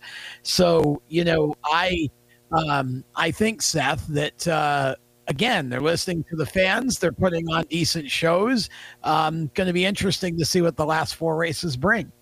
Yeah, the only thing I feel like it's missing, I feel like it, it needs maybe another two, maybe three cars on track. It, granted, uh, the, all the big names is fun. It's exciting, but it also feels once uh, two or three fall out, like Bill Elliott's had mechanical issues every week so far, that the field is kind of empty and spread out very, very easily, even for these short tracks, Jacob. Yeah, I can't disagree with that. I, I think maybe you're right. Two or three more cars, 14 or maybe 15 would uh, would be a good thing here. But I can't uh, I can't say I'm I'm really disappointed at all with the uh, with with the quality of racing that we've seen. I've particularly been impressed with it. I know I didn't get to see Stafford live, but I watched it back on uh, on DVR and then did get to watch uh, Knoxville live over the weekend, Tom. And uh, you know, like you guys were talking, uh, some of the battles, your your Deegan and Stewart, Deegan versus Stewart, Paul Tracy versus Michael Waltrip as a rivalry. Um, you know, these are some things that y- you wouldn't have thought you'd have them on your motorsports bingo card, maybe ever but we're getting to see them in this series, which is a little bit different. It's really cool, and yeah, I, have enjoyed it. I think I've enjoyed seeing some of the personalities of these uh, drivers that we didn't necessarily always get to see in their usual discipline, so to speak. Some of them we did, a la Tony Stewart, obviously, but uh, it, has been enjoyable two weeks in. I think I've really, you know, it, it's one of those novel concept. This is a little bit different. I kind of like it sort of vibes. Well, yeah. I mean, and you know, again, I, I don't want to. Uh, yeah, I try to be try to spin as much positivity as I can, but in all honesty, um, I think that you know, again, somebody like Bill Elliott, the man hasn't raced anything in a number of years. Willy T. Ribbs, the same. Um, I mean, I, I'm not saying that, you know, they aren't great competitors or weren't great competitors, but I would like to see um, you know, more drivers currently competing, um, you know, in various series get the nod in these cars, uh, you know, versus guys that have been retired for a while. I think uh, you could put a couple of more short trackers or specialists, Seth, into these cars and really spark up the interest for the local and regional fan even more. That's one way, yes. And another thing that I would actually be interested in seeing, granted, uh, he didn't have that of a run in NASCAR, even though he's made some uh, sporadic appearances since then. I'd actually be curious to see in a small field like this what maybe a Travis Pastrana, a Brian Deegan, a Tanner Foust, or maybe maybe even Ron Capps to see what they could do in SRX. Just because you have such a dynamic of uh, and wide range of disciplines being represented already, why not throw in a, another ringer of sorts or another specialist of sorts that might be out of their element in a uh, Fender stock car compared to what they normally run? Well, that wouldn't be a yeah. ringer, or it would be um, it would be another outsider coming in, but who's currently competing. And you're right. I think the more current disciplines and current drivers that we could put in. I mean, imagine somebody like Capps with his personality, or Ooh. I mean, if we squeeze old John Force into one of these there, Jacob. I mean, uh, you know. I'm not sure we could get. Well, I, I, let me rephrase that. I think it would be easy to get John Force talked into doing this.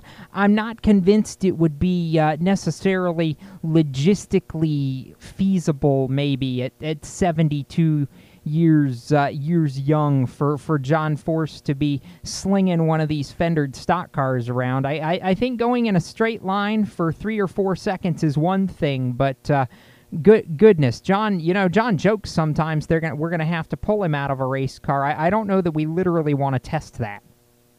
I'd love to see him try. I think it would be fun to watch just once. Uh, but yeah, I mean, I'm just saying, I think there are plenty of great drivers in a variety of series, Jacob, that uh, haven't been, um, you know, that, that we could tap into here. I think uh, some of these guys that have been retired a while, yeah, there's they're popular and they were great in, in their years. But I just think there's there's other guys we could choose. No, I agree, and I think uh, you know going forward into the future, if you want to look at this uh, maybe you know if you look at this as the modern incarnation or the revival of IROC, if you will, you know I'd be interested in seeing it maybe transition to a format in the future, Tom, like we used to have with IROC. You win a championship in your your discipline, you get an invitation to to go run SRX and find you know find a way to schedule some of these races in a way that it would be feasible and not take guys out of their series necessarily during a points battle during the season. You know, IROC used to uh, used to build it in, Tom. We got about a minute here um, to where you you run maybe on a Friday of of a weekend where it made sense, and I'd love to see it get back to that in some way. I'd really rather see a midweek Wednesday, Thursday prime time kind of deal. Okay. And I know yeah. CBS would probably be reluctant to do that, but I'm telling you, if they just tried it and it was promoted with the right group of drivers, it would be a huge prime time hit and they would find that they would have a growing audience for more than six races.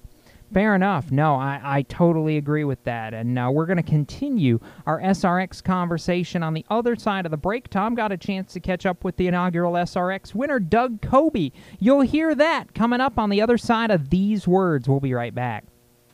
You own a performance car and you know how to drive, but you want to learn real performance driving. Well, Bunky, get that car off the street and onto the track. Summit Point Motorsports Park, the Mid Atlantic's premier road racing facility, located just over an hour from D.C. in nearby Summit Point, West Virginia, is the place to go.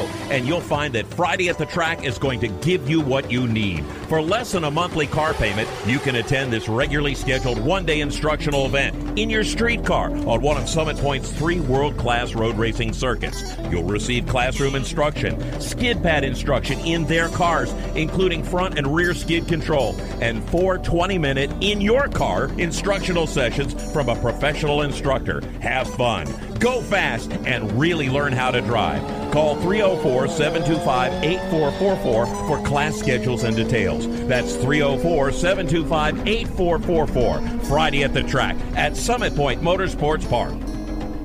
Green light. Hey girl, school zone.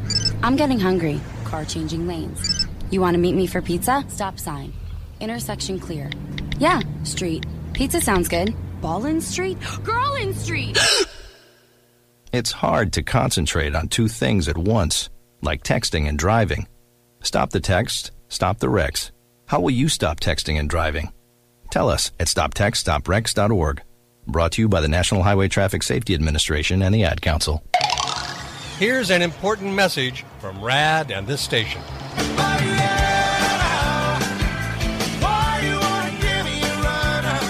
Hi, this is Bob Sheehan from Blues Traveler for RAD, recording artists against drunk driving. I like to party just as much as the next guy, maybe even more, but the one thing I won't do after I've had a few is get in the car and drive. Don't blow it. Always choose a designated driver. Remember, music lives and so should you. Automotive technicians and auto service trainees, how would you like to work at the beach and perform for one of the best car care centers in the nation? Lewes Meineke is now looking for skilled automotive technicians to join their award winning team. If you're a gearhead that knows his or her stuff, or a young up and comer that has the motivation and drive to succeed, then you need to make this call today. 302 827 2054. Lewes Meineke Car Care Center, located in beautiful Lewes, Delaware, offers a highly competitive compensation plan, great benefits, a flexible schedule, and did we mention that you're going to be working at the beach? Plus, there's a signing bonus for the right candidates. Technicians must be ASE certified and have a minimum of six years experience. Beginners advance at your own pace in one of several entry level positions. But whatever you do, don't wait. These jobs will go fast. Call Tim at 302 827 2054. That's 302 827 2054. Lewes Meineke Car Care Center. Rev up your career. Hi, this is Ty Ankrum, and you're listening to the Race Chaser Radio. Now back to the show.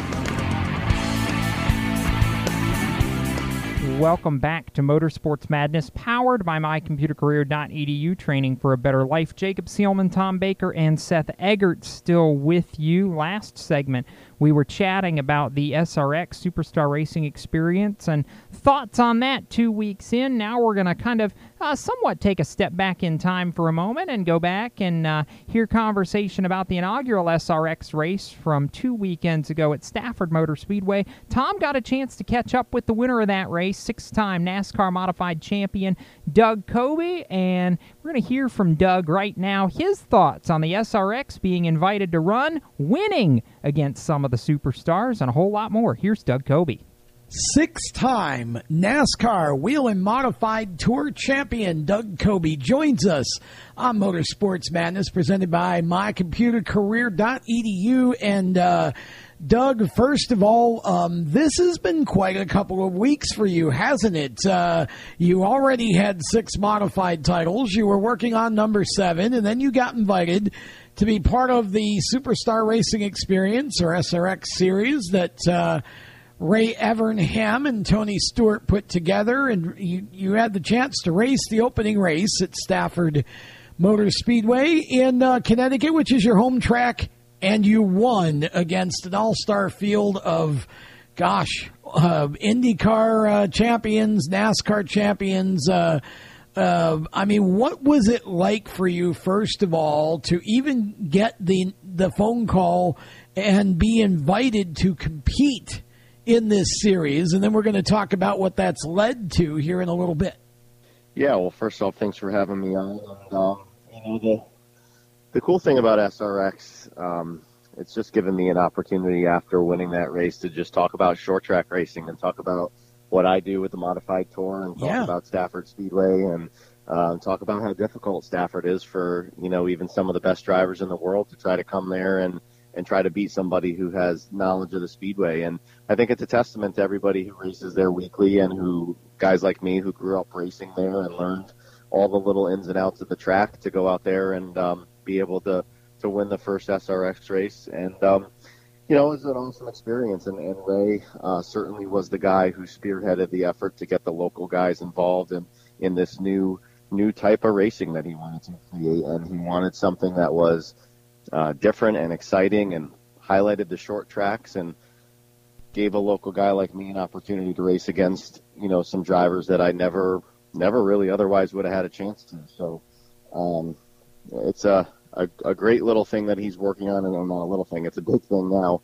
And uh, yeah, I just went out there to represent the short trackers against everybody, and uh, did a good job, I guess. I saw it uh, said somewhere uh, on social media here. I don't know if it was yesterday or today, but I saw I was reading something, a quote, or, or, or maybe it was an article that um, where you talked about the fact that um, you kind of had an inkling earlier in the in, in the race day that you could win this, but to be able to go out and run against, you know, Helio Castroneves, Tony Stewart, Marco Andretti, uh, Michael Waltrip. I mean, gosh, the list goes on here. Some of the best ever to sit in a race car, and you're competing against them to be able to go out and, and beat them. What was what was going through your mind um, in in the feature event in terms of your strategy? I mean, did it start to kind of just feel like you were running a modified at Stafford, or um, you know, were you kind of conscious of of the fact that uh, you got a bunch of all stars out there, and I really need to focus here and try and get this win?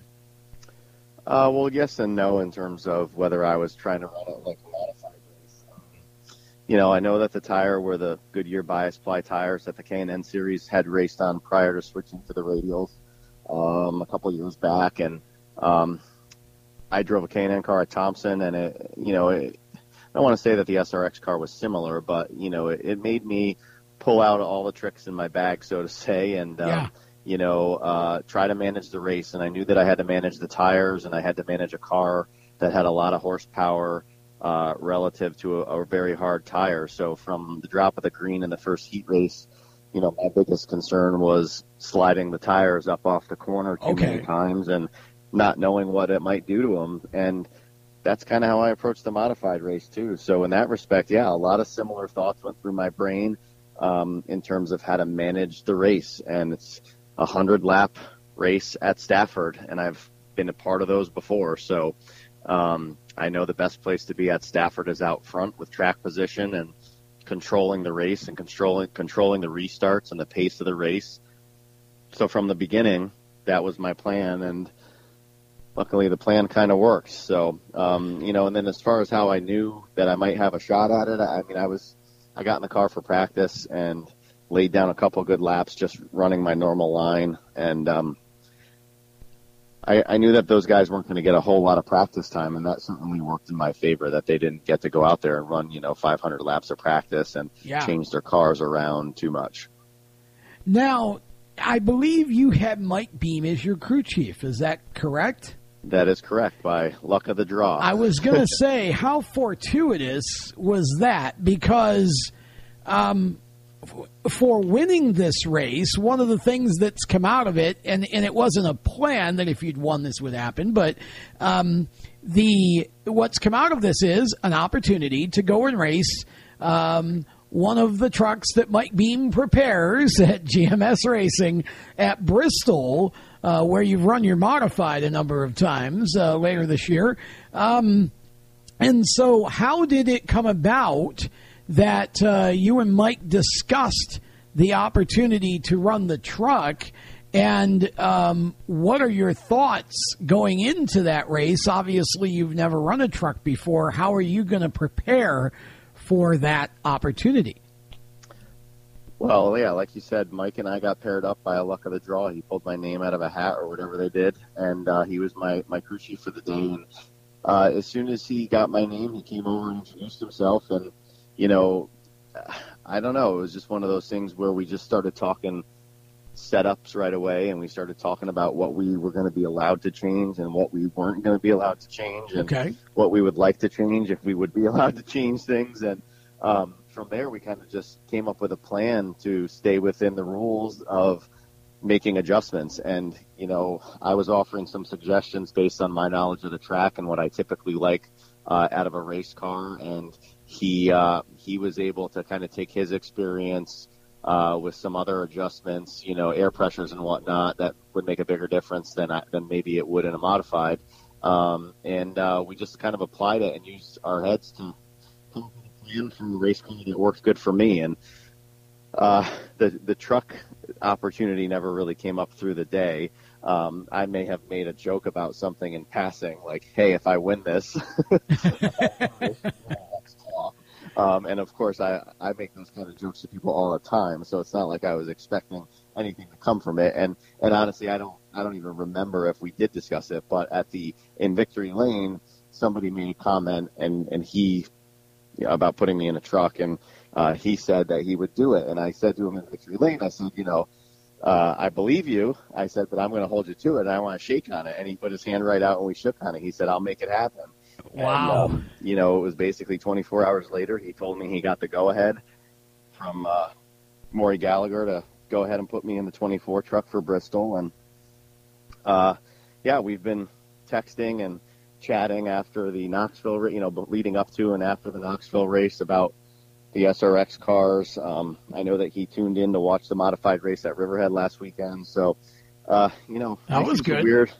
Racing's a, a weird industry, weird business. Where yes, it is. You just meet somebody and you click and you have an interest in each other and you talk about your experiences, and then sometimes it leads to, to good things. And I think most people who've gotten any break in racing will tell you that that's mostly how they come about is just random coincidence, chance, whatever you want to call it, uh, and then you know just building relationships.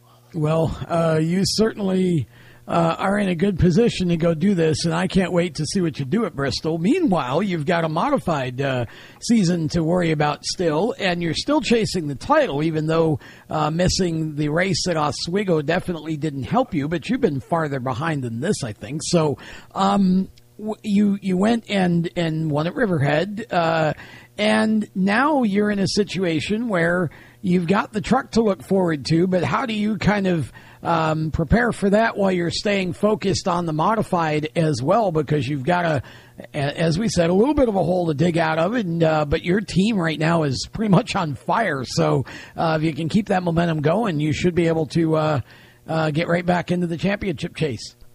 Yeah, I mean the truck preparation is going to come over the next couple months. Just talking to people and uh, talking to, I'm going to go down to the shop and, and meet some of the guys that work on the the trucks and just chat with them about you know things that they've experienced with, right. with inexperienced drivers really and then you know kind of lean on what i what i have for a skill set to you know hopefully keep the thing in one piece and learn the truck for the first 50 laps and then go race the last 150 laps um, yeah and then the modified um, yeah we've been uh, we've been pretty good this year I, I was a little nervous we were kind of so so at martinsville to start the season and yeah. then pretty much since then, I, I feel like we could have won every race that we've been in, and we won two of them. And uh, yeah, I don't know. We're just uh, we're, we're finding some things with uh, setup that we learned last year that we're just continuing to build on. And I've got a really good smart crew chief, Phil Moran, who is uh, always trying to be better and uh, trying new things that have been working with me. So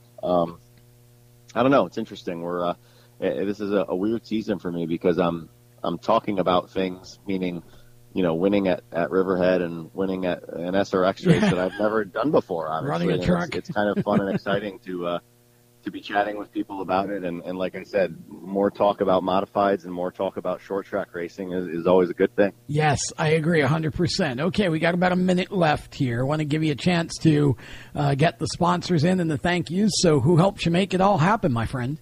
Yeah, on the modified you know, Mayhew Tools and um, Steve Pickens, Picks Motorsports, Modulewski's Towing, uh, Reynolds Auto Wrecking, JRI Shocks, Ernest Performance, Wilwood Brakes. Um, we got all sorts of product sponsors that I probably have to list 80 of them, so I probably can't do that. But um, just all the guys on the crew, everybody who, you know, works to, to keep us running up front. And that's a really difficult thing to do to run up front as long as we have as a group and I've said it many times before that it just takes you know tremendous amount of dedication from all the crew guys and taking their time off of work and from their families. You know, we just raced on Father's Day yeah. because uh, we got rained out at Riverhead Saturday, so they ran a Sunday on Father's Day, and you know nobody complains about that, and that that really helps uh, keeping everybody moving forward. So can't thank those guys enough for all they do, and uh, hopefully we'll get a couple more wins here before uh, the season's over. Well, look forward to seeing that. We'll have to get you back on and chat some more here when we got more time to talk about the short track stuff, and uh, and and I hope that this creates some good awareness because you certainly uh, did yourself proud and short track racing proud uh, at with the SRX race. Can't wait to see what you do in the truck at Bristol. You're going to be in great equipment and in good hands, and uh, again, just look forward to uh, getting you back on, and we'll talk some more here uh, as we get a little closer to your Bristol truck date. Yeah, awesome. Well, thanks for having me on, and uh, yeah, we'll see how it goes. And I'm an old, an old guy, but I've got some tricks up my sleeve, and hopefully can lean on my experience with the truck and uh, bring home a good finish. Old guy with a lot of talent. That's Doug Coby. All right, so Doug Coby's not that old. I'm going to correct him on that front. But uh, as Tom said, I'm equally excited to get a chance to see what Doug Coby can do in a truck. He's one of those that we've talked about in the past on this show of you know, a driver who we feel like could go at a, in a national level field and be successful and has just never had the opportunity. And now Doug Coby finally getting the opportunity to uh, make something of it. We're going to step aside for our final commercial break, White Flag and Fantasy, when we come back here on Motorsports Madness. Parents, your son or daughter has had their license for a while now, but you want to make sure they're prepared for any situation they may face on the road. High school driver's ed doesn't teach them to drive defensively. They need to be prepared for any highway emergency. For less than a month's insurance and a whole lot less, BSR instructors at Summit Point Motorsports Park in nearby Summit Point, West Virginia will teach your son or daughter how to respond instantly and positively to unexpected situations on the road. BSR's specialized accident avoidance training teaches swerve to avoid maneuvers at highway speed, ocular driving, which focuses driving attention on ways to avoid accidents, vehicle dynamics and feedback, skid control, and skid recovery, threshold braking on straights and progressive braking on curves, and off-road recovery techniques. This is stuff driver's ed simply doesn't teach. So call BSR today, 304 725 8444. Give your kid the skill set needed to drive safely and responsibly on the highway. That's 304 725 8444. You hear that? That's the sound of America's only sports car. That's right, it's a Corvette. But not just any Corvette. It's your Corvette. It's that who cares if there's traffic part of your day. And this can be you when you come to Cooper Corvettes. With 60 years of Corvettes to choose from, there's always a Corvette in your budget. And they'll service any Corvette you bring in. Cooper Corvettes on Route 1 just north of Quantico and Triangle. Call, click, or visit coopercorvettes.com. Victory Custom Trailers is the place to go for your next new or used trailer or coach. Being personally involved in the racing community allows Victory to fully understand what racers need in a trailer. They have over 200 coaches and trailers in stock for a variety of industries, and they can serve anyone in the continental U.S. If you're looking for something custom, they can assist in designing a trailer to fit your needs. Check out their entire inventory online at victorycustomtrailers.com. Hi, this is John Ondrasik of Five for Fighting, here for RAD, the entertainment industry's voice for road safety. You know, style is a personal thing, and your lifestyle is your business. But if you take it on the road, it becomes everybody's business. So please, plan ahead, designate before you celebrate. Friends, don't let friends drive drunk. A public service announcement brought to you by RAD, the National Association of Broadcasters, and the Ad Council. When Marlon Shirley was five years old, he was in an accident and lost his foot, but he didn't lose his heart. When you tackle a challenge that you just cannot even fathom tackling, when you accomplish that, the amount of integrity and the will and the heart that you'll get from that experience is what will set you up for your life. In less time than it took Marlon Shirley to say that, he can now run 100 meters because today he's the world's fastest amputee. Overcome. Pass it on from the Foundation for a Better Life at Values.com.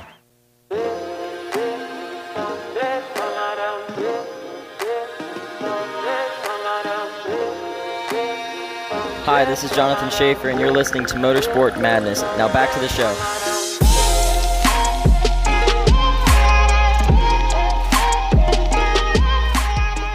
Final moments of Motorsports Madness. I'm going to make my portion of this very easy and very quick. Kyle Busch is in a truck race, therefore, Kyle Busch is going to win the truck race. I'm going to be different in Xfinity and say Justin Allgaier just because. And then, unlike you other two, I say Kyle Larson sweeps Pocono because I believe what I see, Tom. Well, okay. So, um, I, you know, I wish I could share your enthusiasm about Kyle Larson, but, um, and generally I do. The problem is that I think we've actually got, um, you know, a multitude of other drivers who are ready to win a race. So I'm going to pass this to Seth, let him pick, and then I'll come back and tell you who I pick. Well, you may not have to do that because we have the same picks based on what Randy put in our group chat. Because for trucks, I'm picking Kyle Busch. Xfinity, I'm picking Ty Gibbs. For Saturday Cup, I'm picking Larson. And Sunday Cup, I'm picking Byron. Okay, well, see, I've got a lot of those same picks. I picked Kyle Busch in the trucks. I picked Ty Gibbs in Xfinity. And in Cup one, I'm picking Larson. Cup two, I'm picking Byron. So, yeah, we are pretty close there. But I just, uh, I believe in Hendrick. I just think that sooner or later, somebody besides Kyle Larson is actually going to uh, win a race out of that stable again. I do agree with that. And just like that, we're done here on Motorsports Madness. For Tom Baker, Seth Eggert, I'm Jacob Seelman. Thanks for listening. We'll be back uh, in a couple of weeks to do it all again. Till we meet again. You've been listening to Motorsports Madness powered by mycomputercareer.edu. Training for a better life. You can be an IT professional in as little as four months. Visit mycomputercareer.edu and take the free career evaluation test today. Motorsports Madness, a Race Chaser media production. For more exciting and passionate motorsports content, follow Race Chaser Media on Facebook, Instagram, Twitter, and YouTube and visit racechasermedia.com. The opinions expressed by our guests are their own and do not necessarily reflect those of the staff, management, affiliates, or marketing partners of Race Chaser Media. No part of this show may be reproduced in any manner without the expressed written consent of Race Chaser Media. Thank you for listening.